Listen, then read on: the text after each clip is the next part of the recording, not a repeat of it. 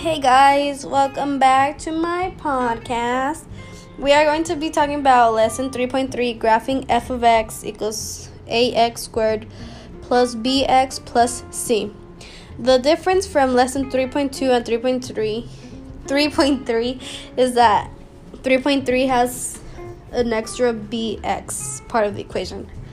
To begin with, finding the axis of symmetry and vertex.